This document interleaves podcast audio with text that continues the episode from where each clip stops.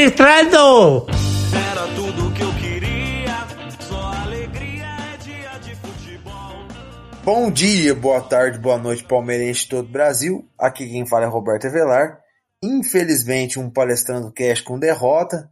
Fazia tempo que o Palmeiras não perdia um jogo, mas perdemos aí no último minuto, né, de, de jogo pro bom time do Fortaleza, o que pode nos custar a liderança ou não, dependendo do resultado do Atlético Mineiro amanhã.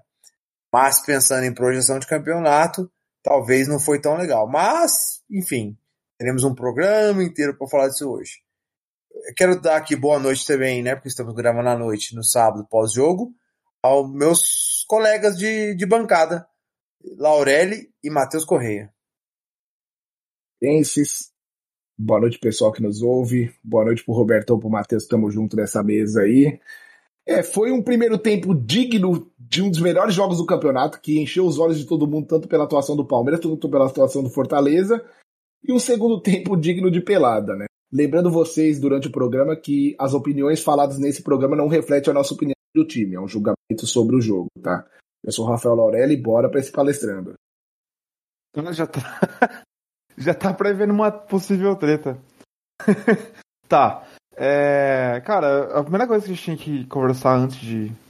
Na introdução, bem, bem de introdutório, é pensar que o Fortaleza é um dos melhores times desse campeonato, cara. E o que esse técnico aí, que eu não sei nem falar o nome dele direito, o que ele tem feito é, com, com o time do Fortaleza, com jogadores que que nós não esperaríamos que se olhássemos o, o papel que iria brigar por um G4 da vida, o que esse cara tá fazendo é um negócio que pouco se vê no futebol brasileiro. É, outra coisa que eu diria também é que vai ser muito difícil a gente abordar todos os pontos relevantes desse jogo de hoje, porque foi um jogo que, que pareceu que teve 500 minutos. Porque aconteceu muita coisa, tem muita coisa para falar.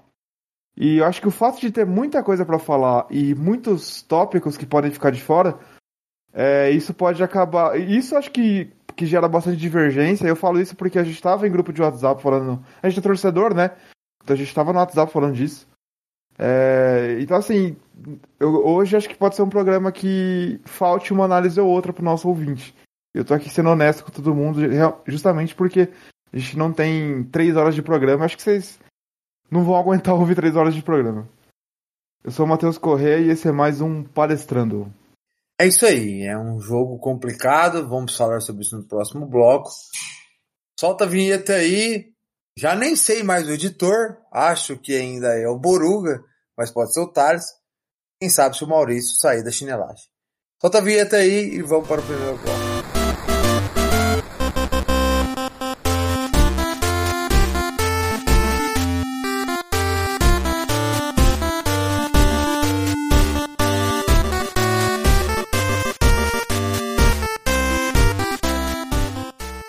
Vocês já sabem, o Palmeiras recebeu em casa o Fortaleza, né?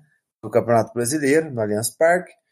E perdeu, né? Perdemos de 3 a 2 é, de como o Matheus falou na, no início aí da apresentação dele, de um bom time bem treinado do Fortaleza. E um jogo que, ao meu ver, eu sei que às vezes no calor do jogo, é, nós, palmeirenses, a gente fica irritado, começa a achar culpado para todo lado, sobra pro Abel, sobra para aquilo, para lá, para cá, mas que, é, cara, o Abel tentou o que alguns tentariam, outros não.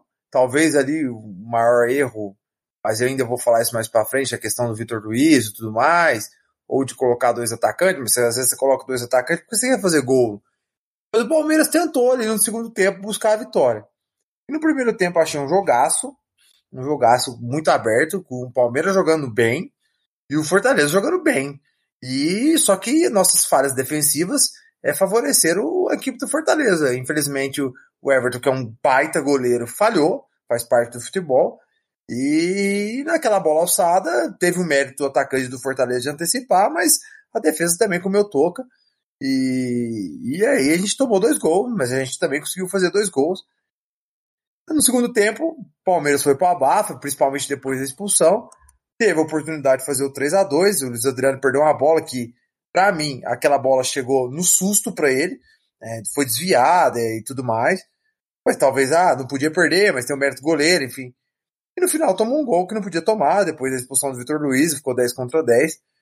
E perdemos o jogo, cara. É, é chato perder depois de nove jogos.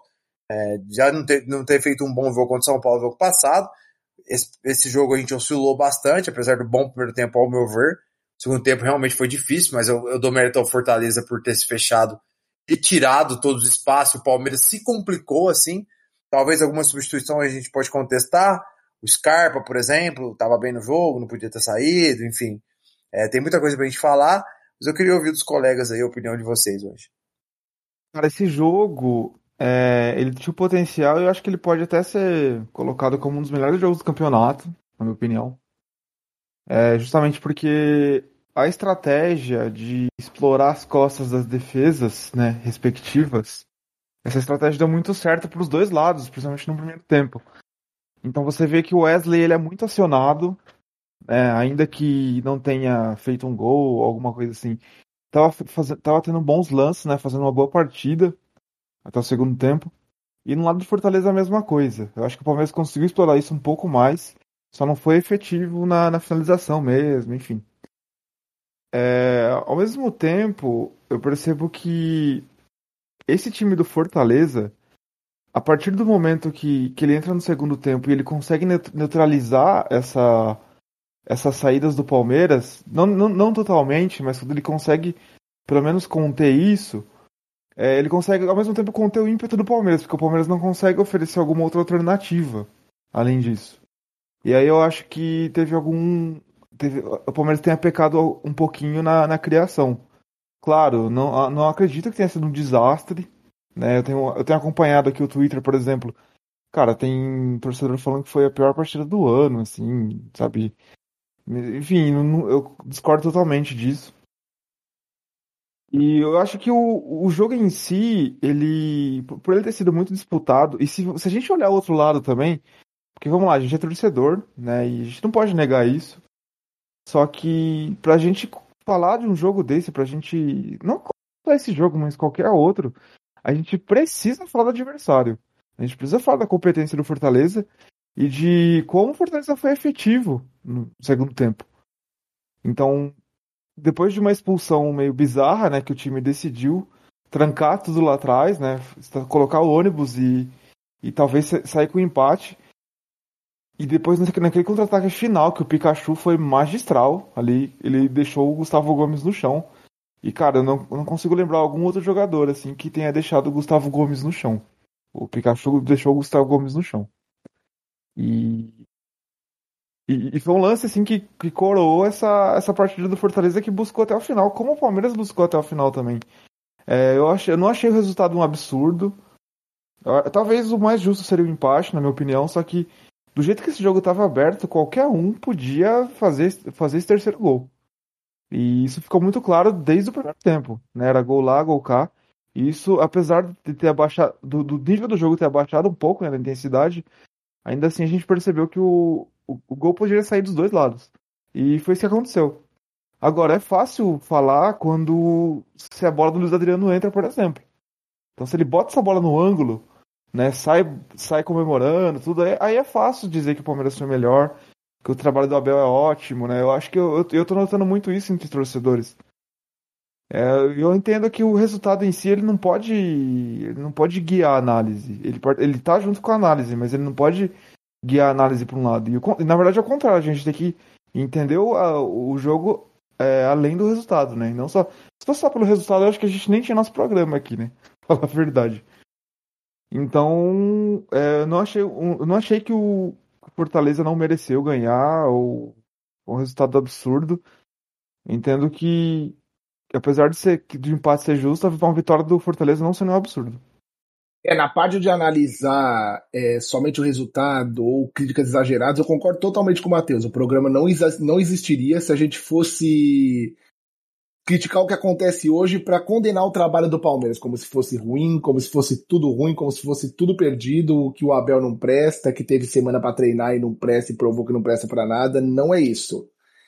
É, a diferença é por isso, até para o programa ser semanal, e eu fiz a minha abertura falando que as opiniões que a gente der hoje, principalmente eu aqui, não reflete o que eu acho do trabalho, não reflete o que eu quero condenar, porque a gente analisa o jogo, né? E o jogo em si, o que eu vi? Eu vi o primeiro tempo, como os dois colegas aí falaram brilhantemente, cara, era potencial para ser mais disparado, com sobra o melhor jogo do campeonato. Dois times de peito aberto, sabe? Dois times. Quem não gosta de futebol reativo, de futebol retrancado, hoje estava se deliciando. Buscando a forma de achar a vulnerabilidade do adversário e atacar. Eram dois times incisivos, uma trocação bonita, e não era aquela trocação de jogo ruim, taticamente, sabe? Aquela que sobra espaço, que é bica para cima e sobra a bola, não. Eram times se estudando e tentando achar os espaços, times criando é, alternativas demais, né? Palmeiras conseguiu o primeiro gol no jogo, né?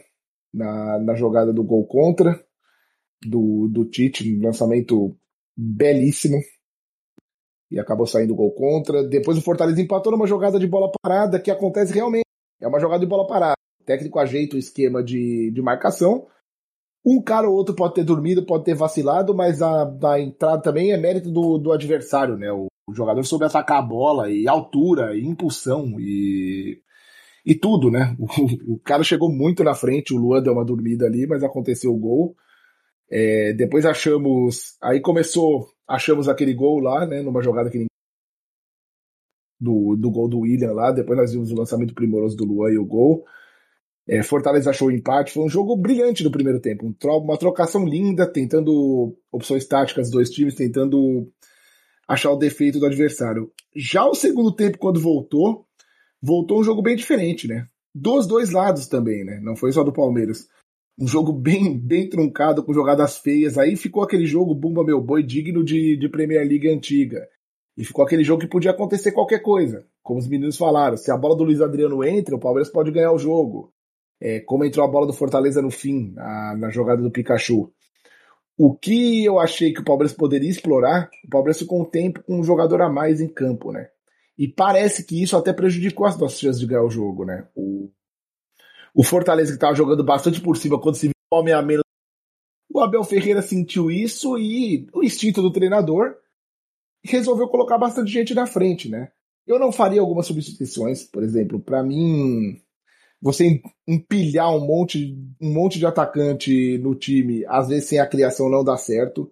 E não é só as peças que entraram, eu acho que ele se equivocou nas peças que saíram. O Scarpa e o Veiga eles se embolam bastante, às vezes dão certo, mas eu acho que prejudica os dois jogando junto. Mas hoje, numa decisão de quem sair, o Scarpa parecia mais vivo no jogo do que o Veiga. Ele tirou o William, podia estar cansado tudo, mas no momento que pelo menos o William estava brigando lá na frente e tudo para colocar o Davidson. É, ele acabou ficando quatro atacantes em campo, né? Ele prendeu o Verão na direita, o Dudu tá. O Luiz Adriano é um ótimo centroavante para jogar recuando, né? Jogar meio como falso 9 para abrir espaço. Mas hoje ele entrou numa posição praticamente de meio campo para praticamente substituir um, um Veiga um Scarpa e o time ficou sem criação, né? A bola batia no Davidson e voltava. O Luiz Adriano também estava mais preocupado área e foi umas substituições equivocadas. Nem falo tanto da do Vitor Luiz, porque ele tirou o Renan porque estava com cartão. Tá certo que ele colocou o lateral, o Piqueires na lateral, na, no banco. Poderia ter estreado o uruguaio. Mas já que ele optou pelo Vitor Luiz, ele tirou o Renan estava com cartão. O Fortaleza apertou bastante por aquele lado, acabou o tiro saindo pela culata, que o jogador que entrou para aliviar o cartão amarelo do Renan acabou sendo expulso também. E aí, na expulsão do jogador do Palmeiras, o Fortaleza resolveu diferente do Palmeiras, tomar uma atitude e falar: agora nós vamos ganhar o jogo. Não tinha tempo para Abel raciocinar o que queria fazer para cobrir a marca daquele lado, e numa jogada brilhante do Pikachu saiu o gol. O que eu acho é: a gente tem cinco substituições no jogo. É... O jogo estava bem pendente para o nosso lado com a mais. O técnico hoje ele podia ter tido mais calma para analisar o jogo e fazer as substituições com calma, de acordo com o que acontecesse no jogo. Ele resolveu empilhar um monte de gente de uma vez e aí não tinha mais alternativa para mudar alguma coisa que desse errado. Alguns momentos a gente tem que ter mais calma para que tava meio um jogo de xadrez, um primeiro tempo ótimo, um segundo tempo horroroso, que uma bola poderia decidir. E a gente podia ter peças que vinham do banco no momento certo para decidir melhor o Fortaleza. É, acho que foi um resumo interessante, eu concordo com vários pontos. É, principalmente no, na questão das mexidas, Creio que o Abel realmente hoje não, não foi muito feliz. É, talvez tirou jogadores que estavam um pouco melhor que o, que o outro, o exemplo do Scarpa, por exemplo, né? Que estava melhor que o Veiga.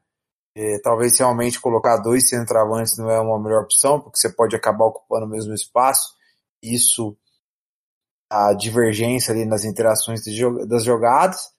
Mas acho que foi uma é, foi tentativa, né, cara? É, é, o futebol tem uma linha tênue, muito é, muito muito aflorada ali, né? E, e, e é tão relativo, igual o Matheus falou, se a bola do Adriano entra, e, aí provavelmente o jogo se acalmaria e o Vitor Luiz não seria expulso, a gente sairia vencedor e, e talvez a gente não ficaria tão irritado para falar que o time é, foi mal ou coisa do tipo que muitos estão falando. É claro que teve coisas ruins que precisam ser corrigidas, mas também não foi o pior jogo do mundo. É, teve chance de ganhar, talvez não tantas, mas teve, contra um adversário que, pô, tá bem treinado, jogando bem, é, não tinha nada a perder, não tinha pressão pro lado dele. O Fortaleza não tem pressão de ser campeão brasileiro. Ou tem? Na minha opinião, não tem. Eles não, ninguém, ninguém acha que o Fortaleza vai ser campeão brasileiro. Eu, se alguém acha isso, beleza. Até posso respeitar. Mas vamos falar a verdade. Quem, quem, quem é favorito ao título brasileiro é Palmeiras, Atlético Mineiro e Flamengo. É, todo mundo vê isso tranquilamente. Fortaleza, Red Bull, com todo respeito, correm por fora e bem por fora. Vão brigar ali por vaga da Libertadores.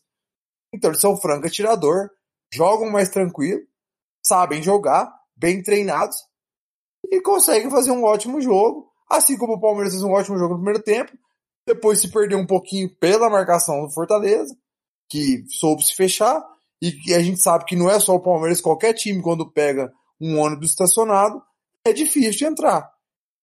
E a bola não entrou, e no final eles conseguiram fazer um gol. A ciência é, é ah, não tô passando pano, mas porra, velho, é futebol, cara. A gente vê isso tempo todo acontecendo em vários campeonatos do mundo e não, agora vamos, pior partida do mundo. Ai, o Abel foi mal demais. Ai, pior partida do Abel. Bom, calma aí, pô. É, vamos, vamos olhar um pouquinho aí. Até duas rodadas atrás era um time maravilhoso. Agora já, calma. Torcedor, calma. Eu sei que é chato. Todo mundo aqui tá puto de perder. Ninguém ter perdido. Eu tô bravo também por ter perdido. Não gosto de perder. Mas eu acho que assim, a gente tem que saber refletir. Ah, agora se começar a acontecer isso, cinco jogos seguidos, o Abel substituir mal de novo, tirar o jogador que estava melhor em campo e deixar o outro que estava um pouquinho pior. Aí a gente pode começar a falar alguma coisa realmente, porque aí vira uma recorrência. Mas não é recorrente, então eu vejo assim, tá? Não tô feliz com a derrota, só para deixar elucidado aqui, mas também eu não consigo ver esse caos todo que estão criando por aí. Mas enfim, é minha opinião, né? Ô Robertão, e você é, citou aí, mano, é, que trabalho do Fortaleza, né? Se você vê 16 ou 17 orçamento do Campeonato Brasileiro, um time que vem se preparando para isso, né?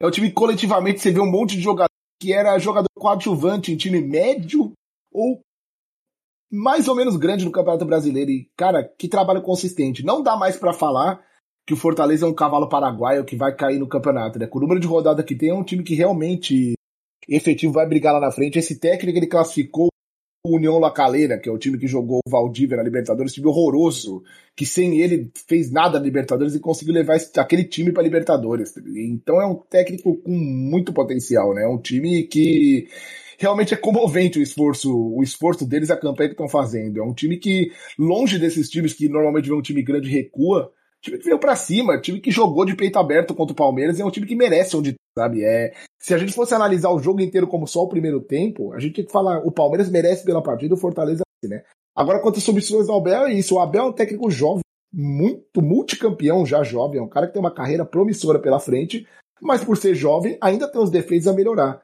Mas quem, quem dera, né? Todo jovem começar a carreira que nem ele começa, mesmo com defeitos, ser campeão do jeito que tá. Ele age muito pelo emocional. Quem viu a matéria dele antes do jogo, isso mesmo dele. Então ele tenta. Às vezes vai dar certo, às vezes não vai. Não dá. Hoje não deu certo, mas é um aprendizado para ele tentar ter mais calma né, nos momentos decisivos. Tem cinco substituições, tem como fazer as coisas gradativamente para ver o que vai, vai dar. O Abel é muito emotivo, ele sentiu que tinha que fazer aquilo aquela hora e chegou e vão pra cima e vão tentar. O jogo tava assim, ele tentou, tem- ele tentou, né? E infelizmente hoje não deu certo, mas nada que jogue fora, pelo amor de Deus. Torcedor, você vê torcedor na rede querendo demitir técnico, querendo acabar com o time, falando que o Palmeiras não tem potencial pra nada, falando que acabou o jogo contra o São Paulo. Por favor, imagina se torcedor do São Paulo vendo a colocação do São Paulo na tabela achando que o São Paulo não tem mais chance na Libertadores. Isso não existe. É totalmente desvinculado da realidade do que tá acontecendo, né? É um jogo. Não, você tem razão, Lourenço, tem razão, concordo. Eu acho que é, olhar para esse jogo para tirar de aprendizado e não falar que é isso e ponto. Perfeito. Então, o que, que a gente pode pensar em, melhorar? Além da calma nas substituições, né? é, a gente tá tendo um bom de jogador voltando. O Luiz Adriano, que claramente. Eu não sou um grande fã do futebol dele, todo mundo aqui do, do grupo sabe. Mas você comparando ele com, com o Daverson, você vê que ele tem que jogar e a gente tem que adaptar. Luiz Adriano voltando, o Rony, que é um jogador de velocidade, voltando. O Abel já testou várias coisas, teve semana de treino, tá bem maduro pra gente tentar ajeitar um time de vez dentro da ideia que ele tá tendo. Então tudo que ele teve vai ser aproveitado. Mas a gente já pode pensar, pra não prejudicar os jogadores que eu disse, decidir entre o Veiga e o Scarpa e um deles. Não quer dizer que o outro tá descartado, vai entrar. É, jogadores de velocidade na ponta, com o centroavante. O Luiz Adriano pode ser muito útil nisso. Você tem uma volta de um Dudu que circula, do Verão que circula, um Breno Lopes que entra na área, um Wesley que entra para um contra um, apesar de outro jogador ter limitação, mas quando entra para um contra um é muito útil. E o Luiz Adriano abrindo espaço para esses caras, eu acho que seria um, um esquema legal o Palmeiras já começar, entendeu? Já decidir quem é seu meia, agora tem os pontas em forma, ficaria um time muito mais incisivo. Lá atrás tá muito firme, né? Tanto jogar Luan, tanto jogar Felipe Melo, tá tudo certo. E é isso, definir um esquema que a gente consiga a segurança defensiva que a gente tem hoje com uma é, contundência maior no ataque, né? Porque realmente o time com esses caras fica muito. Com o Scarpa e com o Veiga junto fica muito lento. E hoje também teve o defeito, né? Que é muito diferente. Não que seja um mau jogador, mas o esquema do Abel é muito diferente você ter um Danilo e ter um Patrick de Paula, né? O dinamismo que dá o Danilo junto com o Zé Rafael é, é diferente do jogo do Patrick de Paula, que é mais cadenciado, mais um jogador de lançamento, de criar jogo, de levantar a cabeça. Mas não tem aquela pegada no meio campo que tem o Danilo. Então o Zé ficou muito sobrecarregado hoje, né? Então, pelo esquema que o Abel definiu de jogo, a gente tem que achar a melhor é, função para usar o Patrick de Paula, que eu acredito que com dois volantes não é essa, ele fica totalmente perdido. Enxerga o Patrick de Paula como uma baita opção é, para o jogo contra o São Paulo, por exemplo, sabe? É, para segundo tempo. Colocar ele flutuando entre as linhas, né? Caso. Se, se ele quiser tirar, por exemplo, Veiga e Scarpa, ou pelo menos tirar um dos dois, é, cabe muito bem o Patrick ali nessa posição. Então, eu, eu- Esse jogo de hoje eu não achei o Patrick mal. Sinceramente, assim. Eu acho que ele, ele se mostrou uma baita opção pra, pra acionar o Wesley, acionar o, o ponta que tava ali. Acho que pro jogo contra o São Paulo ele pode ser muito útil. Pelo menos na minha opinião, né? É, bom, é isso, é. Infelizmente perdemos, não tem o que fazer. É, tentar virar a casinha, como o próprio Abel diz, quando ganha tem 24 horas para comemorar, quando perde tem 24 horas para lamentar, refletir e tentar melhorar para o próximo jogo, porque o próximo jogo na Libertadores da América. Mas antes, solta, solta a vinheta aí, meu editor, eu não sei quem é, acho que vai ser o Boru, Errou!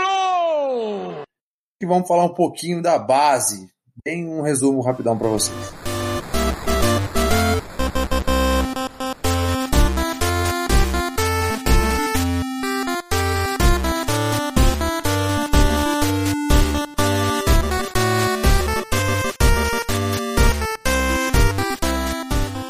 Bom, o resumo da base é o seguinte: o Sub-17 ainda não voltou a campo, é, vai, vai estrear pelo Campeonato Paulista ainda esse mês.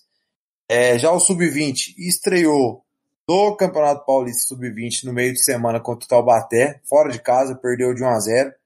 É um time B do Sub-20, o Palmeiras está aproveitando para dar uma rodagem para muitos jogadores que tem no elenco que não estavam sendo aproveitados no Campeonato Brasileiro.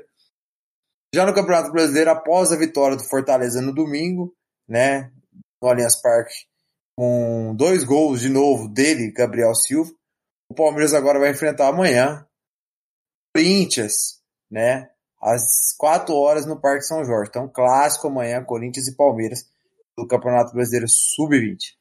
O resumo da base é esse. O feminino, lembrando que vai retornar agora em breve.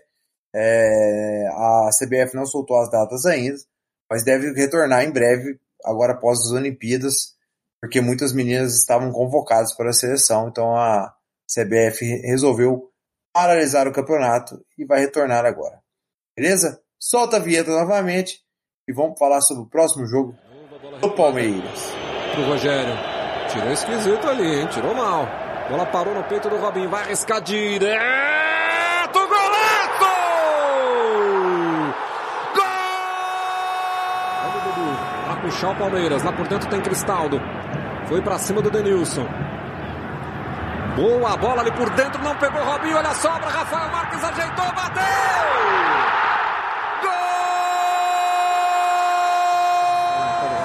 Marcos daí pro Aruca. Boa virada de bola. Zé Roberto. Vem de novo o cruzamento na segunda trave. Rafael Marques, golaço!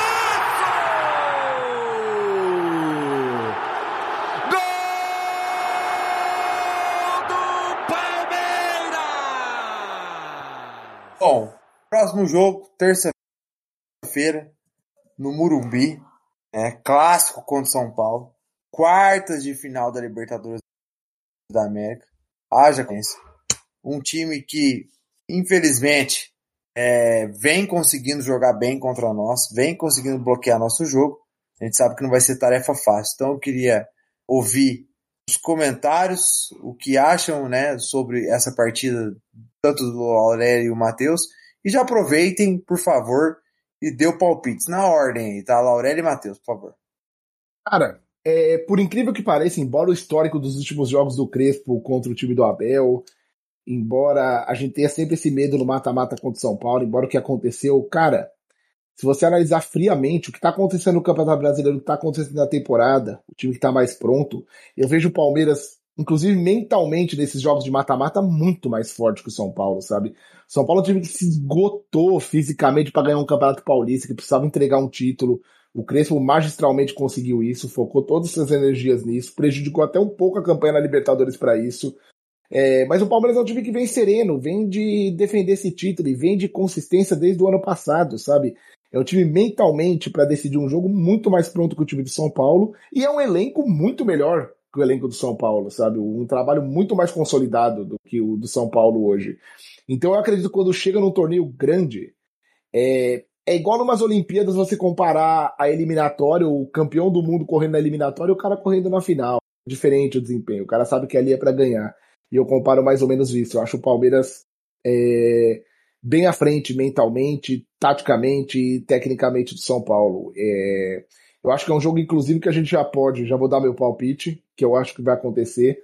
Com o jogo bem estudado, ganhar de 2 a 0 e praticamente definir esse confronto no primeiro jogo para acabar com qualquer comentário, qualquer dúvida que tenha sobre o trabalho do Abel ou qualquer supervalorização que tenha do trabalho do São Paulo que está só começando.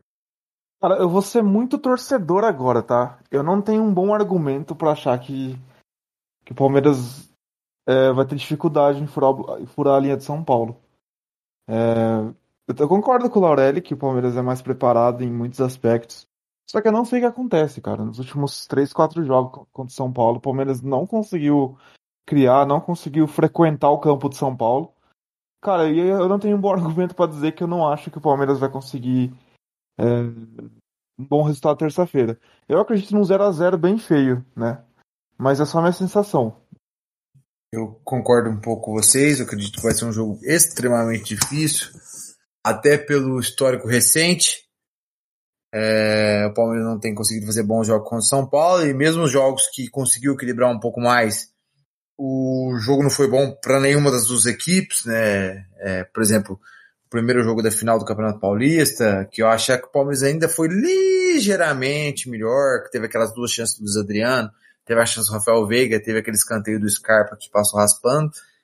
Já na, na, no segundo jogo da final, o jogo, o primeiro tempo caminhava para um 0 a 0 que nenhum, do, nenhuma das duas equipes estavam fazendo nada, e aí aquele gol do Luan desviado no Felipe Melo é, mudou totalmente a história do jogo e, e talvez no último jogo realmente, que foi o jogo assim que o Palmeiras, é, além de não conseguir fazer nada igual nos outros, mas também o São Paulo conseguiu jogar nesse, né? Conseguiu anular e jogar mais ainda. Então ficou um pouco fica um pouco essa imagem, né? A última imagem, a última impressão é que fica, né? O pessoal fala por aí. Mas eu, eu acredito, igual ele falou, o Palmeiras tem um bom time, um bom elenco, um bom treinador e tem condições de fazer bom jogo. Mas por ser fora de casa e, e o Palmeiras por jogar é, muitos jogos no seu estilo copeiro aí na Libertadores, às vezes abdicar um pouquinho de atacar, fazer uma tática de mais contra-ataque, eu eu vou jogar, eu vou jogar vitória pro Palmeiras, um placar baixo, 1 a 0 Palmeiras para lavar um pouco a alma, mas 1 a 0 que ainda vai deixar em aberto pro segundo jogo. Muito obrigado por nos ouvir até aqui. É, sigam a gente nas redes sociais, arroba palestrandocast, tanto no Twitter quanto no Instagram e no Facebook. Também sigam nossos parceiros, arroba palestrando underline 1914. Eles têm um conteúdo bem interessante lá, é, que divulgam, né? é, notícias do Palmeiras a todo momento lá no Instagram. E siga a gente no nosso agregador, no seu agregador favorito, né? É, para quando chegar um novo episódio, você receber a notificação e ouvir a gente falando aqui. Muito obrigado, um beijo, um abraço e tchau, tchau!